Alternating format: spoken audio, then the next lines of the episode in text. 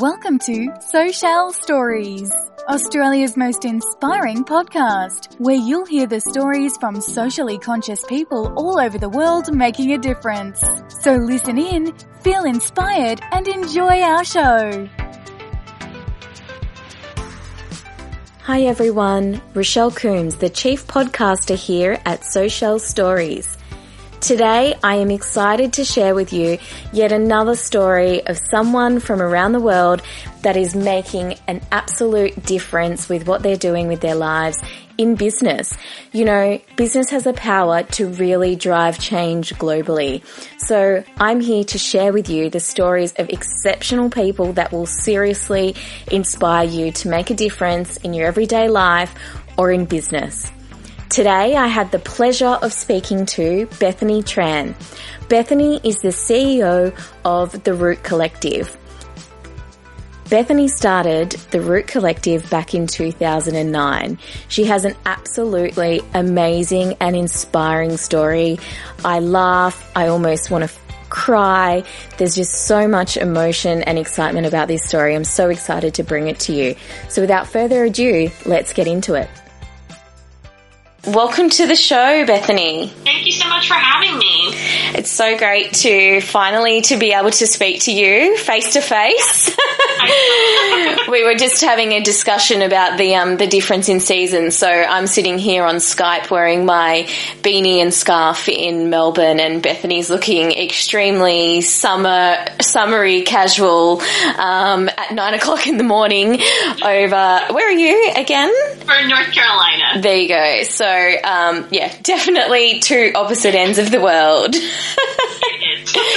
so Bethany, tell us a little bit more about yourself. So really, you know, how did, where did you grow up? You know, what kind of things were you involved in? Were you always, you know, a, a socially conscious child? Um, let's get to know you.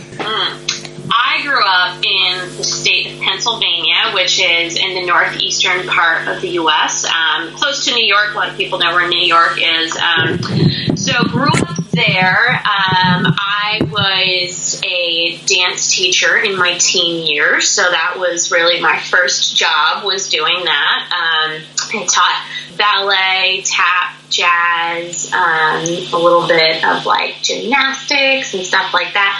Loved it. Did that for 10 years. Um, ended up graduating from college with a degree in media communications and went into marketing after that. Um, so that's really what my background is, is in marketing and content development, um, mostly in web. So I didn't really do like a whole lot of print. I when I graduated college, it was when like web was really, really starting to take off here. So um, was able to get in on that and um, ended up working for Comcast, which here in the states is um, like they do like TV and internet and things like that. It's one of the biggest companies in the country, actually. So, um, you know, this is like the made it for the American dream, right? Yeah. yeah.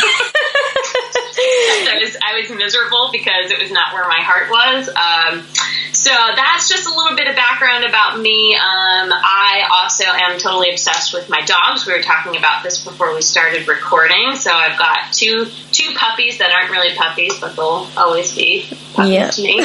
what what breed are they? I've got a lab husky mix, so she's Wow. about a seventy pound dog, and then we have our um, our shoulder shrug. We have no idea what she is. Yeah. mix. Yeah. she's a hound of some sort, uh, and she's tan, and she's about forty five pounds. So our spoiled little babies. Wow. So they'd be a bit of a handful when you take them for a walk. Oh yeah, they are. They. Um, I like to think that they're well trained, but I normally end up getting drugged for like the first five minutes of their walk. Yeah. Like, get them under control. a bit of a who's walking who scenario. Fabulous. So, so you're working at Comcast. I think they're a Fortune 500 company, aren't they? Yeah, yeah, um, like number 47 or something like Yeah. that. So they're huge, massive. I was working in the corporate center in Philadelphia, Pennsylvania. Um, and uh, again, it's like this is what you're supposed to want, right? yeah. you know, working for a major company. Um, so, but I had um, started going to Guatemala. It was seven and a half years ago now, so it was before I was working at Comcast. Um, friends of mine started a nonprofit called Lemonade International, and they were just in the slum of La Limonada in Guatemala City. And uh, a friend of mine actually moved down to Guatemala for a year. And she tells me this. She's like, hey, I'm moving to Guatemala. And I was like, hey, I'm going to totally come visit. That's not normal. Like, I don't do stuff like that. How long did it take to get to Guatemala from where you are? Uh, at that time, so I was still living in Pennsylvania, and at that time, you could actually take a direct flight from Philadelphia to Guatemala. So it was like a five hour flight. Wow. Um, you cannot do that anymore, which stinks. you think the later that it is, the more easy that it would be to travel, but that's insane. So, how long does it take you now, and where do you have to go via? Um, so it really depends on. I mean, most trips, most times I can get down there in eight hours with one layover because I'm in North Carolina now. So I fly right out of Raleigh, which is like the airport's 20 minutes from where I live. Um, so it's not hard to get to the airport, but normally there's a layover either in Miami or somewhere in Texas. Um, so it's normally like somewhere between eight to 10 hours, but there have been times where I've booked a last minute flight and it can take you know, like 14 hours just wow. because it's really terrible layover. So you could come all, to, all the way to Australia for that length of time. no, right? I'm coming to visit you. Yeah, definitely. There's some space in here for you, Bethany. With the dog. Lovely. So, so you travelled to Guatemala with your friend, um, or visiting your friend over there, and th- and then what? So, and then I spent a week getting my expectations of what the world was completely blasted. I don't know how it is in Australia, but here in the US, we have a very limited view of what poverty is. And like we think that we understand it. Um, I thought that I understood it going down there. And it's not even like the conditions that people live in, um, but it's just more how complicated it is. Like if you live in this slum, you often have to lie about your address just to get a job. Yeah. And nobody's going to hire you just because you live there. Um, and there is a very, very heavy gang presence there as well, which one of those things, again, it sounds so simple, like you just don't join a gang. Yeah. Except it's not. It's not that simple. Like if the gangs are coming after you and you refuse, um, a lot of people are murdered because they refuse to join the gang. Um, or there's a lot of kids that are on the street by themselves by the time they're 10 years old and they just want a family. They just want somebody to take care of them. So the gangs become that for them. Um, and then once you join a gang, they'll normally tattoo you on your face or your neck. So you're essentially branded mm-hmm. as a gang for them. And if you're branded, if an employer knows that you've been in a gang, they're not going to hire you. Wow. So if you're living in the slum and then you got pulled into the gangs and now you're known as a gang member, I mean, you just can't get a job. So how are you supposed to leave the gangs if you can't get a job? Um, very complicated. Um, when I first started going down there, the police wouldn't even go into the slum because it was it's considered one of the most dangerous slums in the world. Um, wow. So there was no police presence there, and they had like their own little economy that was going on in there. They had their own. Um, protective services, I guess. Like there are literally people that will hire assassins to like take care of some of the, the gang leaders down there to just get rid of them because there's no justice system yeah. that is, you know, part of their their culture and, and their, you know, normal way of life and what's going on outside the slum. So all of these things which um, you know, I just I had no idea. Mm, super you know, eye opening. Yeah. yeah, it was it was really just um, it was extremely eye opening. So I got home from that trip, um, and you know the thing that I found really interesting too is that I don't know that I necessarily thought this, but I think a lot of people just associate poverty with laziness. Yeah. Like they, they just don't want to work. Um, and that is the case sometimes. Like we see that here in the U.S. Um, I've seen that in Guatemala too, where people do have an opportunity for a job and they decide to say no. Um, but most of the time, it's people that really do want to work. Yeah. Want that job. Um, they just can't, Get can't it. get it. Yeah. Nobody's going to hire them. Um, so, you know, seeing that desire when I was there, um, you know, I came back a totally different person than when I went down there. Um, and it was kind of like that, okay, now what? Yeah.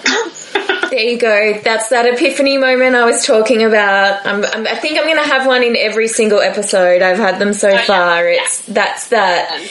Yeah, Shit. there's actually there's a, there's another light bulb moment that happened later because that was that was seven and a half years ago um, that that happened. So I went back down again that same year, um, and then went down again a few times over the next like three three and a half years, and every time it was just coming back. You know, having I started having this idea for this social business, just knowing that you've got these nonprofits doing really great things, like Lemonade International. They're really focused on education. Um, so you know, you can educate these kids, but if there's no job for them afterwards, Yeah. What's the point? I'm not. Yeah, I'm not going to say it doesn't matter that you've educated that kid, but if there's no job for them, there's nothing for them anyway. So this cycle is going to just continue. Um, and there's a lot more now with, um, you know, like just microeconomics and microloans and things like that that were not necessarily going on seven and a half years ago. So that that has really started to increase just globally, which is great. It needs to happen. But um, so I'm seeing all these nonprofits, and it's like, okay, you're focusing on education. That's really great. There's no jobs. Somebody's got to do something about this. And I kept waiting for somebody to do something about it, and nobody was doing something about it. Yeah. like, man. yeah. Um, so if nobody's doing something about it, um, I should probably do something about it. But um, you know, it's a little bit intimidating because I, you know, I have that marketing background. That's what I know. I have never done business development. I've never done product development. I've never done international business. I've never done economic development in commu- communities like that. So I have this massive knowledge gap Yeah. of not knowing how to basically do this business, essentially. Like, none of it. Um, Yeah. I had just no clue whatsoever. So I kept putting it off and putting it off and putting it off. Um, and then I started working at Comcast. And then three weeks later, I turned 30. Um, and I went through like this massive quarter life crisis um, because it's like, okay, I'm working for one of the biggest companies in the country, you know, on the 40th floor in the middle of Philadelphia. Um, I'm, I have made it according to American standards, and I'm miserable. Yeah. I am absolutely miserable. And Comcast is actually a really great company to work for. Um, but it just, my heart wasn't there, and I knew that I was just not fulfilling what I had been created to do.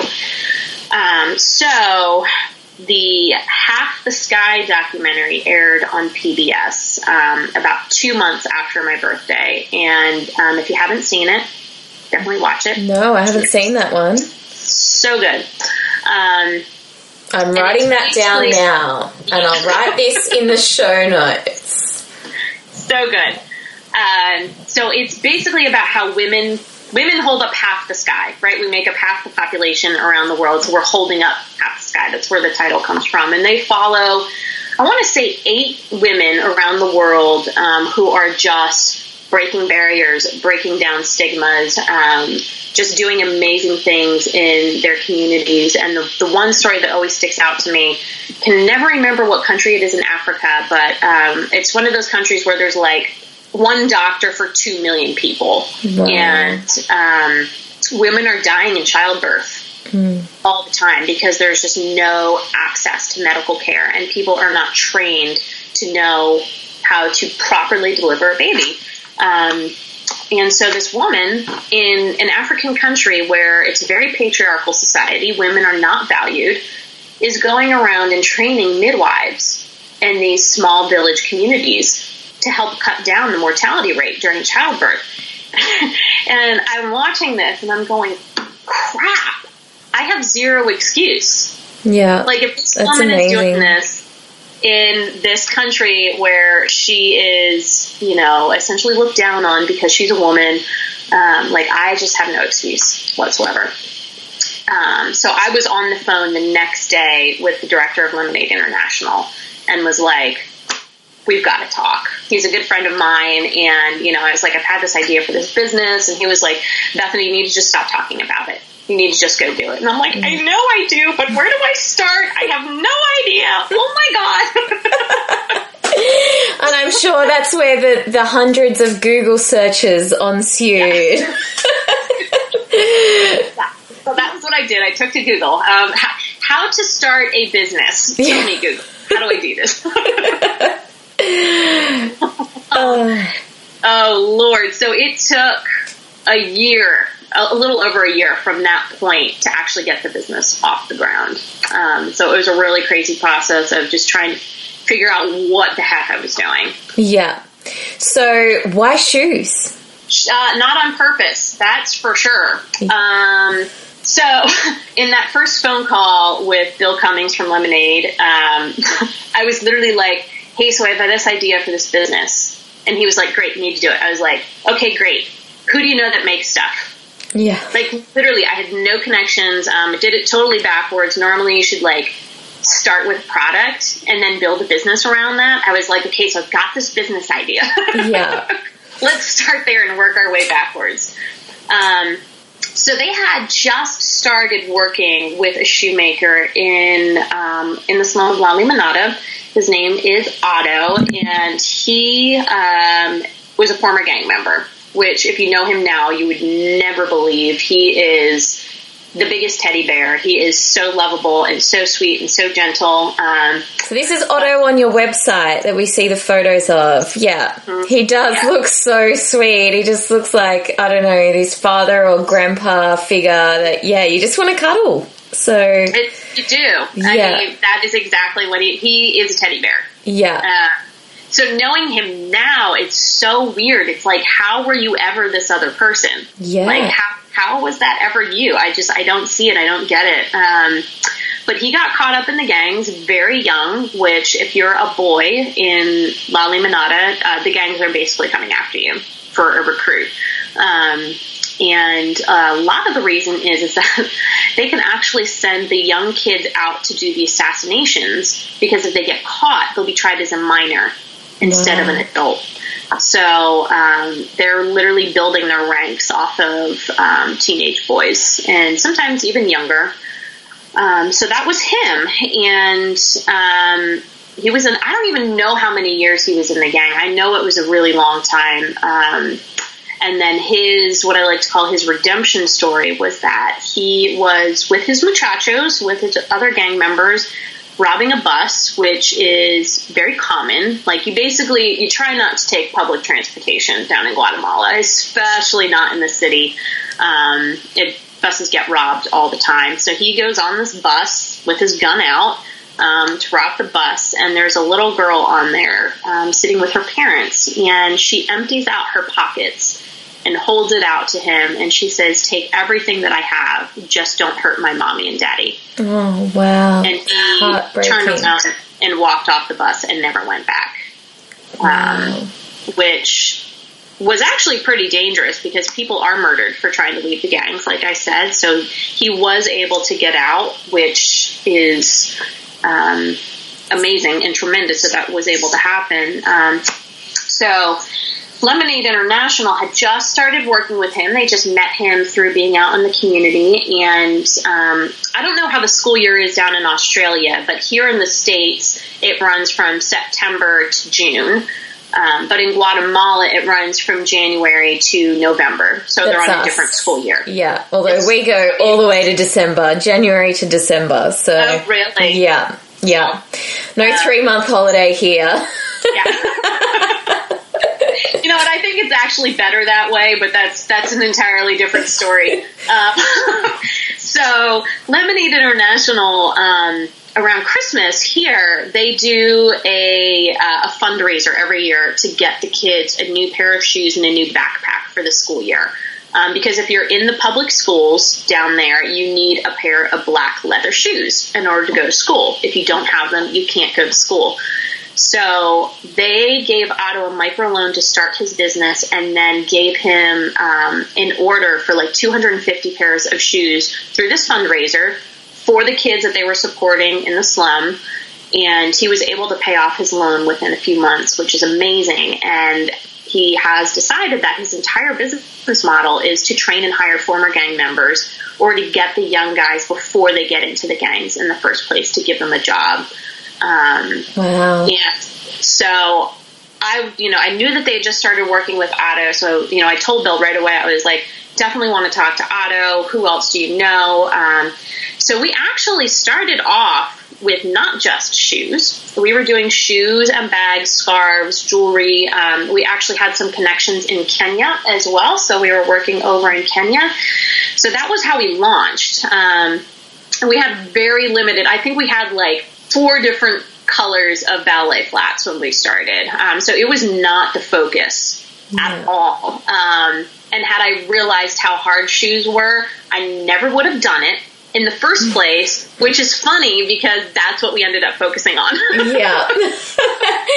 I love hearing about this, the the pivot point because I think so many people go into business and everyone that I speak to and as I said, a lot of the people that I've been speaking to lately have only been in business, you know, 6, 12, 18 months and they've they're all they've all experienced a pivot moment, including myself and you know, I think it's it's such a good thing. I think people are so afraid to pivot sometimes, thinking, "Oh no, but that's not why I started, and that's what I did. I didn't think it was about this." But it's a really, you know, business is like a person; it changes and it grows, and you find the best part of it and bring that out. And I think, you know, um, and I love that you have gone with the ballet flats, and it sings back to your dancing days.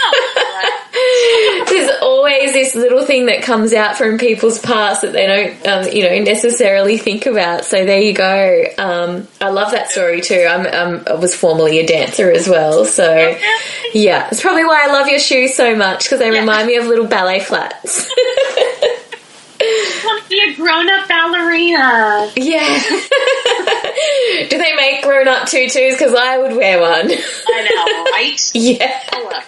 I walk my dog in them as they're dragging me down the street with my ballet flats and my tutu on. gorgeous, gorgeous. So, so you had this broader line, and you were working in Kenya, and then you decided to focus on the shoes. And how did that decision come about? You know, the shoes took off right away. Um, it was really interesting. Um, I mean, starting off with doing so much at the beginning was a terrible idea. I would yeah. never recommend that anybody does that. Um, I mean, they always say do one thing and do it well, but I was like, no, we're going to do everything. It's a great idea. Yeah. But the problem was is that because um, you know I was starting this without a business partner, I was starting this without a design partner. It was just me. Um, I couldn't do everything well. Mm and it was pretty obvious from the beginning. Um, I mean, I look back at some of the stuff we did, and I think it's just it's an interesting growth process. Like just being like looking back at that now and going, ooh, like why, why, did I do that? I don't really know.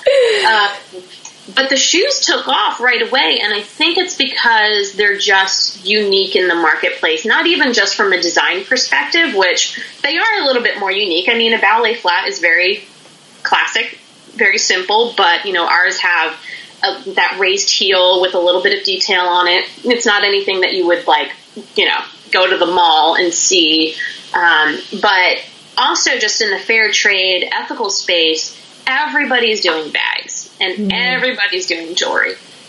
And yeah. everybody's doing all those other things, and there's not a whole lot out there on the footwear side. So, um, it became clear very, very early on that the shoes were going to be the thing that we focused on. Um, so for the first year, though, we did do a few things with bags and jewelry, um, and then it, it, was, I think, probably nine months in where I was like, okay, we're just cutting everything else off. And it was interesting because the other relationships ended up just falling away for various reasons. Like in Kenya, they decided to go in a different direction and focus on different things. And um, and we had some of our jewelry being made in Guatemala, and the same thing there, where they just decided to go into a different direction. And um, so the timing of it all kind of happened at once, where it was like, I don't know how much we're going to be doing with these other products. And then they're like, hey, by the way, it's like, okay, great, problem solved. Yeah. Uh, so we have been footwear only for um, almost two years now, but now that we have our feet under us a little bit more, we are actually starting. We're going to start branching out into other products, which um, are not available yet. Yeah. and are super secret. I may have samples on my desk right now, but they are super. Oh. I'm, I'm trying to peek behind you. I can see some of your shoes on the wall, but that's about it. so sorry, listeners, you're going to have to stay tuned. Um, I'm hoping I'll be, um, as one of your suppliers, I'm hoping I'll be one of those early people to find out what what's happening. secret stuff. I love it. And, you know, um, I think the great thing as well around um, what you're doing and focusing on the shoes is your shoes have a real identity and look behind them. And, you know, it's almost one of those things where if you saw them on the street, it becomes one of those things, oh, they're a Root Collective pair of shoes. And I think, you know, any brand, and this probably is from your marketing experience, would want that to happen because it becomes, you know, synony- um, uh, synonymous with the brand. Um, And that's what I love about them. They've got this particular look, and I think it's really hard to find your own niche look in fashion that's identifiable without being too kitsch or too crazy or too weird, too, you know, Lady Gaga, um, where, you know, and, and the style expires. I think, you know, especially the design that you've done, it kind of translates um, through seasons, through kind of periods and trends, which is which is really really lucky. So yeah, so, and it has been fun having that, um, just that unique side of things because we, all of our shoes are made from um, hand woven textiles because the textiles down in Guatemala, like that's just part of their culture down Yeah. there. It's, it's very heavily embedded in textiles, so um, that's just what was available down there. And with the ballet flats, the actual like shape of the shoe was something that Otto was already doing. Um, but when I met him, he was doing very Guatemalan type textiles. like it was like, hi, I was made in Guatemala, and I was Yeah. like. That's great if you're going to Guatemala and you want to come home with a pair of shoes that look like that. But I'm like, this is Yeah. never going to sell yeah, in the States. So it's like, how can we take this unique shape of what you've done and, you know, modernize it into something that's going to sell outside of Guatemala? I love that, and it's it's something that I talk about with a lot of people that I meet around the concept of even my store, and I guess that's why I'm selling your products because I look for um, something that is you know unique and identifiable, but it's not your you know. Peruvian poncho. That's the example that I have where, you know, you go to Peru, you buy ponchos, you want to get involved in it, but it's like, hang on, my Peruvian poncho doesn't really match back in Australia. But imagine, you know, um, modernizing a Peruvian poncho. It would go crazy. I mean, you know, you see all these big brands overseas, um, you know, bringing out these amazing, like, blanket looking things that are huge. I think Burberry had some ridiculous blanket looking things. So, Yeah. you know, I think it's really identifying that and then restyling it. So, yeah. yeah, Absolutely. Yeah. you've definitely hit the nail on the head with that one. Thanks.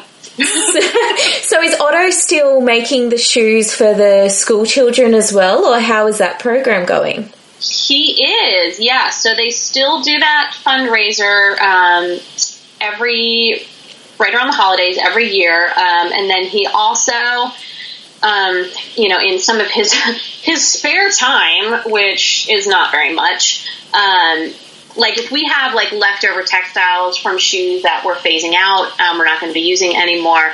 We'll actually gift that to him um, to be able to make shoes for some kids in his neighborhood. So he's just done stuff like that just because he cares about his community a lot. So um, he still does the the fundraiser, and then he's doing things like that as well. Wow, that's awesome. So do you get down there much, or has he ever come up to you? He has not come up to us yet. Um, I get down there a couple times a year. I was just down there in February, and I'm going to be going back again sometime in August. So um, normally go down when we're in like collection planning mode to work on new samples, and um, we're actually we're branching out and we're starting to work with um, some other shoemakers around the country as well. So um, we've got a style coming out this fall that uh, we're working with um, somebody in a different area, and then we're in conversations with um, another group for some new styles for next year as well. So as we're branching out and we're doing new styles, we're looking for new groups um, that kind of specialize in that thing.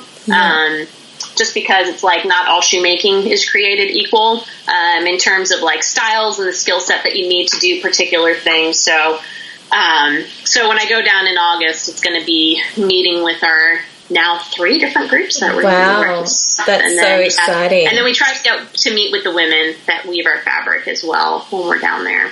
Wow, that's amazing. It's so, it's one of those great things, isn't it, about having handmade products and knowing that, you know, there's actually real people behind some of these things. And, you know, I think shopping today, we're so removed from the story and the people and it's just, it's so cold hearted. You know, you kind of go into these shops, people annoy you and harass you about buying this and buying that. You stuff them into your bag, you go home, you wear them a couple of times and throw them out. And I guess that brings me into my next conversation is that um, I rave about your ethical fashion guide all the time. So, um, so I did want to touch on that. So obviously, aside from what you're doing, um, and you, it speaks through in your marketing, um, you're obviously passionate about ethical fashion and finding that and kind of bringing that to your consumers and opening up those doors. So, um, where did that kind of um, passion and, and push come from?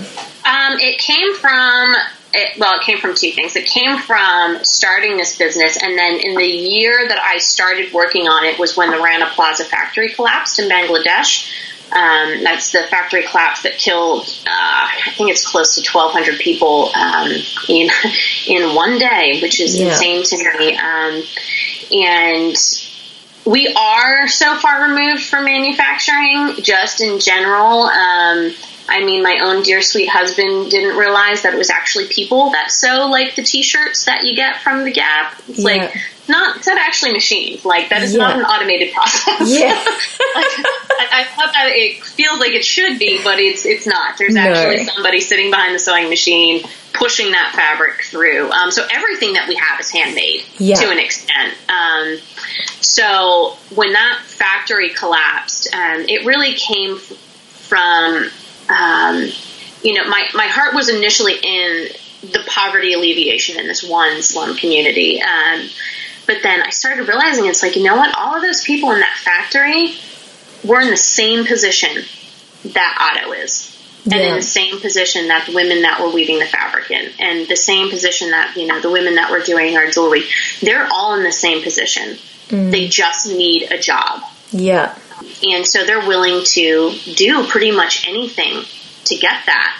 Um, and that's how a lot of the factory jobs, especially in the garment industry, are. Um, it's a, a poor country, essentially a poor country, a third world developing country's introduction into the global market is apparel and footwear. Like anything that we wear, that is that country's introduction into the global market. Um, and with this race to the bottom to just try to get things as cheap as possible, Mm-hmm. you know, you get that $5 t shirt. Yeah. And if you start breaking that down a little bit, it's like, okay, that cotton has to be grown, has to be ginned, has to be turned into yarn. That fabric has to be made. It has to be cut. It has to be sewn. And then most likely it has to be shipped halfway around the world from China. How is it possible that it's mm-hmm. $5? The brand is still making a profit because you better believe they're not losing money. yeah. No way. No way in hell. How is it possible that people are being treated fairly? Um, and we just we tend to not think about that. You know, it's just it's so easy to brag, like, "Hey, I got this T-shirt for five dollars." Like I used to do it too. You know, Yeah. it's like it's like this mission and this hunt to just get things as cheap as possible as a consumer without thinking about what that means. Yeah. Um, so, you know, I, I say all the time, it's like you know how much something cost you, but do you know how much it cost the person that made it? Yeah.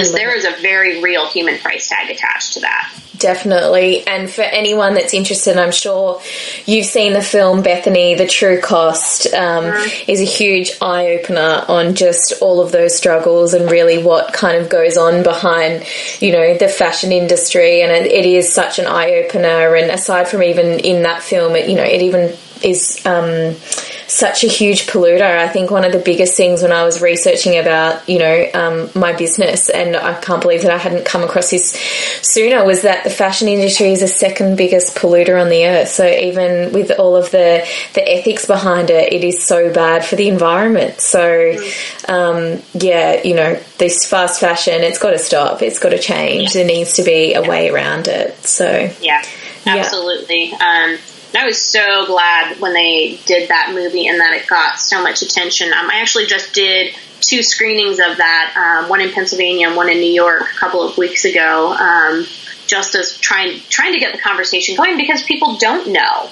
So yeah. it's like, okay, sit down and watch this 90 minute documentary. Yeah. And it's going to give you a hint. Um, and I actually recently wrote a short ebook that's available on our website um, called uh, Your Ethical Journey Seven Steps to Changing Lives with How You Shop. So, because that's the other thing is that as I really started understanding what an issue this was globally, um, it just became this burning passion. And this is all I talk about. Like anybody that knows me on a personal level knows exactly what I'm passionate about. And the thing that I kept getting people asking is, okay, I want to start shopping ethically. I have no idea where to start. Yeah like, what do I do? yeah. I think we're singing from the same book, Bethany, because actually I've got a scre- screening next week, which will have been passed for those of you who are listening, um, just coming up on Wednesday with Suburban Sandcastles. Um, and we're doing a screening just locally here in Melbourne. And we've got like a little ethical goods marketplace um, and then a speaker panel at the end of the event, um, which I will be on and a couple of other really interesting and passionate, you know, ethical fashion people. So it is so important. And funnily enough, I actually wrote a blog article just last week. Mine was five tips on how to be an ethical shopper though. So I'm going to have to compare my notes with yours and make sure that we're on the same page. But um, I'm exactly the same as you. And, you know, I've completely changed my whole, the way that I shop now. So, you know, and I think that's, a, that's the other thing too is people like, oh, I should, does that mean I throw out all of these bad things that have been made? No, do not throw your stuff out. No, just when you're making new purchases, reconsider and rethink. And that's, you know, such an important strategy. Um, well, I guess that that's obviously a really key thing for you that, um, uh, around a tip for people. So I was going to say to you, what is a ethical or environmental tip that you have for others that you like to sing its praises to all of your friends? Yeah, I mean, I have so many. It's so hard. Um, one of my favorite ones is um, doing clothing swaps. Um, having like just a fun girls' night. Yeah. Get some get some wine. Get yeah. some cheese and crackers. Everybody brings all the stuff that they aren't wearing anymore, and then you just swap things out. You get to shop each other's closets. Because um, it can be one of the things I hear so often is that okay, like I want to start shopping ethically it's so much more expensive. And it's like, you're absolutely right. Mm. It is. It has to be. Yeah. Uh, people are being paid fairly if you're using more um, eco-friendly material. Like it is going to be more expensive. Um, so just a lot of people feel like they can't afford it. Um, so for me, it's like shop secondhand. Yeah. And shop your friend's closet. So um, that's one of my big fun, and it's fun. Okay, yeah. that's totally fun. Love that tip. Love that tip. Love it. Swap your shoes, swap your dresses. I just did that recently for a friend's wedding and it was the best solution because I had a traumatic shop, walking around the shop experience and I think I'm just so disconnected from retail at the moment as well is that, you know, in one, in one frame of mind, I wanted to find this new dress for a wedding and at the same one I was like, I really don't want to buy anything cheap or nasty, and I just actually don't want to even buy anything. But you know, then went and checked my friend's wardrobe, and I actually had eight dresses here to choose from. So you know, that just shows you it's such a great tip. Love that one. Love it. Um, so another uh, thing that I like to ask is what is your in, what is a inspiring quote or comment or person that you just kind of it's your live and die by? My live and die by. I have so many. Um, I love that you have so many. I have a favorite one, and I have to make sure that I'm quoting it correctly so that I don't um, I don't misquote it. But I believe it is, is it Vivienne Westwood, um, and she says essentially I'm misquoting it a little bit. Buy less, choose well. Um, so like this whole concept of like walk-in closets is weird to me. Mm. Like I've got this tiny little closet, um, and um, because I just I why do we need so much stuff? Mm. Like why do we need it? Um, so in kind of my I joke I'm the worst person to run a retail business because I'm like don't buy it unless you don't need it, or unless you need it. Like if you don't need it, don't buy it. Period. Yeah. Um, so for me, my life has really just become about being just more intentional yeah. about everything that I do. Um, so, because I think a lot of the damage, even a lot of the environmental damage, um, you know, there's so much conversation about like pesticides and the use of pesticides, and it's like, yeah, that stuff is really bad for the earth and it's bad for people. But could it be less harmful if we were not consuming so much? Mm. Like if we were still had to use those pesticides, but um, if we weren't buying at such a frenzied rate, yeah, could it actually not be as harmful? Yeah. Uh, so, and then another one of my favorite quotes is Helen Keller said, uh, I actually have it on my wall right here life is either a daring adventure or nothing. Yeah. Love that. I love that. There's both two there, one down the ethical path and one around just, you know, really living your life in the moment. I love that. I love the word intentional. I think that's really great. Um, and I love it because it's not purposeful. so, can I ask you, what are some of your other favorite socially conscious brands that you love and follow? Well, there's so many. Um, favorite ones, I love Tribe Alive. Um, they've got some amazing jewelry and bags. Um, they're working in a few different countries. Um, and then Elegantees is another favorite of mine for clothing. Um, they're working in Nepal with women who have been rescued out of sex trafficking. Um, so those are two of my big crushes. but there's, I mean, there's so many. There's Local and Lejos. There's Nina and Co. They do really beautiful bags. Um, um, there are, let's see, uh, Be Good is another favorite one of mine for clothing here in the States. Um, And I love Paige Denim for jeans. Okay, I haven't heard. You guys in the US are killing it with your socially conscious businesses. I think I was, I was so upset when I was looking around Australia. I'm like, we have hardly anything here, mind you. I'll, I'll take it back because I've suddenly found that there are a lot more um, in the last kind of three to four months since I've been aggressively looking. But I, you know, when I first started my search, the, it was the US, and I, I think I was even saying to you about I have spent so much money on shipping from the US because that's where it's at right now. So you guys are spoilt for choice. I'm really excited excited and I hope that this podcast can motivate some of you Aussies to get out there and start launching some of these brands because, yeah. you know, the more that we can get that comes local, um, you know, would be amazing. So, yeah. For sure. And I think it's going to be consumers that drive that too. So, you know, if you've got consumers there in Australia demanding that Definitely. kind of stuff, eventually these retailers are going to have to listen. So I always encourage people, it's like, go and ask for it.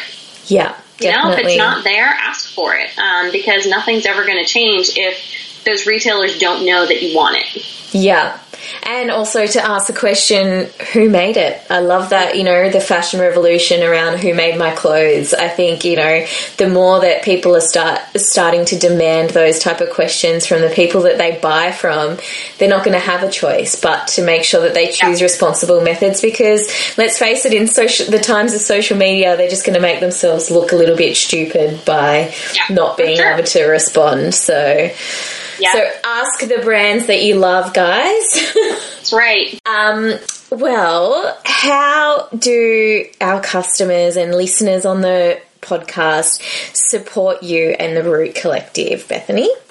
Well, obviously, they can find us on your site and on your shop. So, yes. um, in Australia, definitely hit you up. Um, on social media, on Facebook, um, we're at facebook.com uh, slash The Root Collective. Um, on Instagram, um, we are at The Root Collective, uh, so you guys can find us there. We're also, check us out online at therootcollective.com.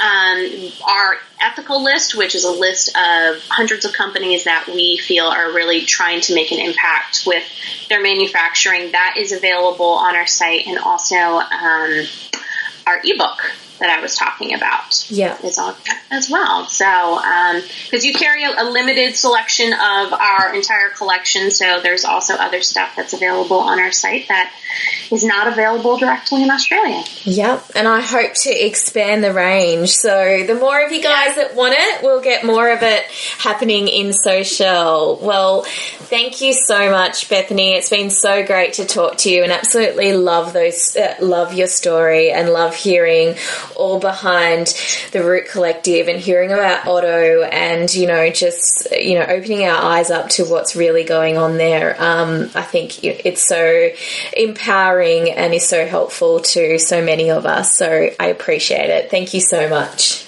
Awesome. Thank you. Thank you. So, how did you like that one, guys?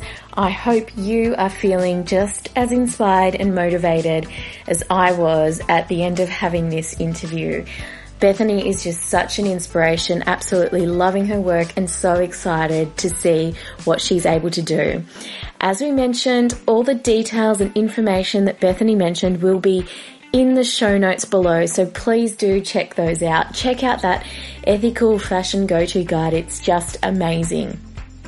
And of course, if you are interested in shopping more ethically and supporting socially conscious brands, please do jump on and check out our Socielle website, which is full of products and brands that are just doing amazing things for people and the planet. So do jump on, check us out. Our website address is socielle.co. That's S-O-C-I-E-L-L-E dot C-O. Follow us on Instagram, we're at Socielle, and follow us on Facebook if you want to as well. We're always sharing really great content there. So thanks again guys, and I look forward to speaking to you and sharing with you another great, amazing, inspirational person with our next episode. See you then.